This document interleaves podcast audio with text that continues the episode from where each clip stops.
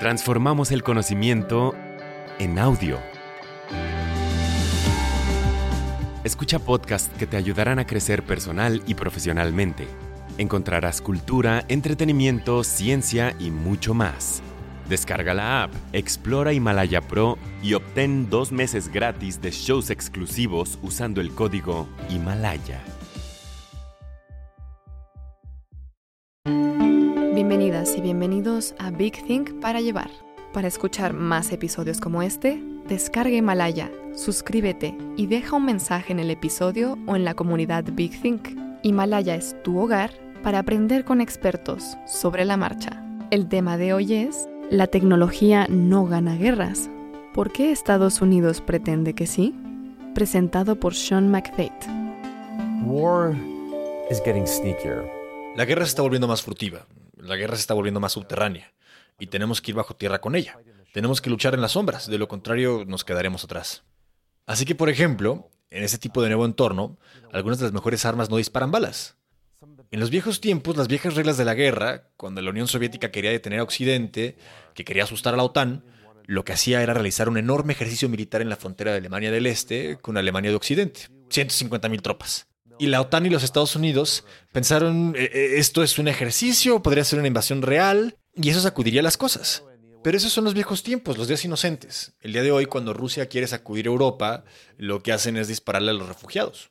Bombardearon deliberadamente centros civiles en Siria, creando una avalancha de refugiados hacia Europa, que creó el Brexit, que creó el surgimiento de partidos nacionalistas de derecha que quieren destripar la Unión Europea. Los soviéticos desearían haber hecho eso, si solo pudieran haberlo hecho.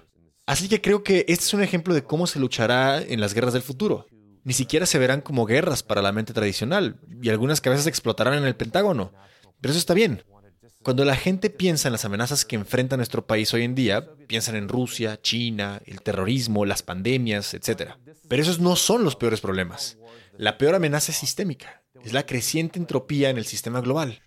Es un conflicto persistente. Es algo que yo llamo desorden duradero. El desorden duradero es, y lo que el desorden duradero significa, es que tenemos un sistema global emergente que puede contener los problemas, pero no puede resolverlos. Mientras tanto tenemos esta idea, ya sabes, idea posterior a 1945 de un orden mundial liberal de guerra que los Estados Unidos defienden y rigen, pero ese mundo se ha ido y no estamos preparados para lo que sigue. Para los Estados Unidos, la última guerra exitosa fue la Segunda Guerra Mundial. Ganamos decisivamente en 1945. El mundo funcionaba con tubos de vacío. Sin embargo, la idea de la guerra convencional sigue siendo el paradigma estratégico en torno al cual se construye el Pentágono, el ejército y el moderno establecimiento de seguridad nacional. Y esto es peligrosamente erróneo. Cuando le pides a la gente que piensa en el futuro de la guerra, a menudo lo que te dicen es algo que se parece a la Segunda Guerra Mundial con mejor tecnología. Pero no hay nada más poco convencional hoy en día que la guerra convencional. Nadie lucha de esta manera. Cuando la gente piensa en lo que es la guerra, piensan en John Wayne o en Salvando al Soldado Ryan, piensan en matar más enemigos, tomar más territorio y enarbolar su bandera sobre la capital del enemigo. Piensan en Berlín en el 45, piensan en la rendición de Japón durante la batalla con el USS Missouri, eh, y, y luego se preguntan por qué no hay un momento tipo USS Missouri contra los talibanes, contra ISIS. La razón es que ya nadie pelea esta guerra de esta manera. Sin embargo, estamos atascados en el pasado. Y mientras estemos atorados en el pasado y se siga avanzando, nos quedaremos atrás. Y hasta un ejército invicto puede perder. Si hay una máxima en los últimos 70 años de guerra, es que la tecnología no es decisiva en la guerra.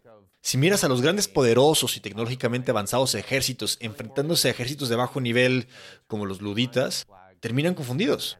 Ya sea los mujahedin en Afganistán contra los soviéticos o Estados Unidos luchando en Vietnam contra los norvietnamitas, etcétera, Irak y Afganistán.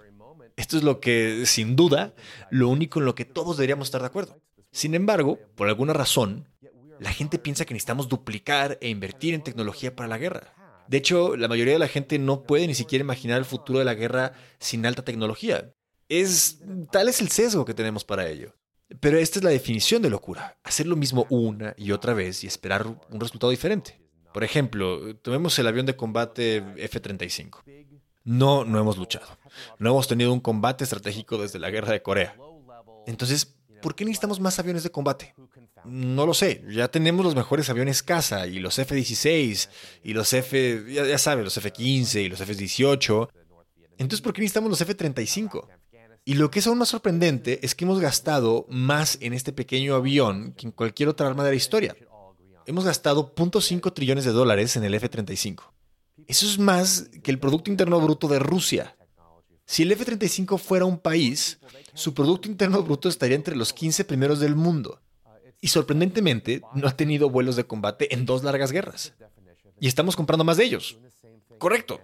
Así que la idea de poner nuestra fe en la tecnología es ridícula. Es absolutamente absurda. Mucha gente piensa que el futuro pertenece a la inteligencia artificial y a la ciberguerra.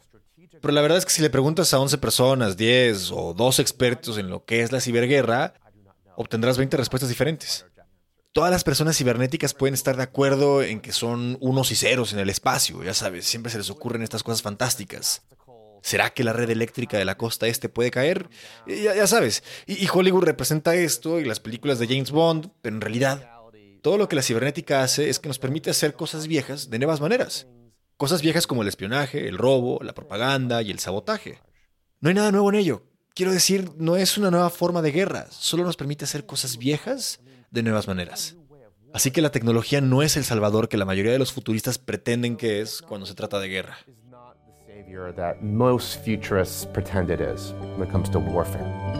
¿Quieres oír más episodios como este? Suscríbete a Himalaya, tu hogar para aprender con expertos sobre la marcha.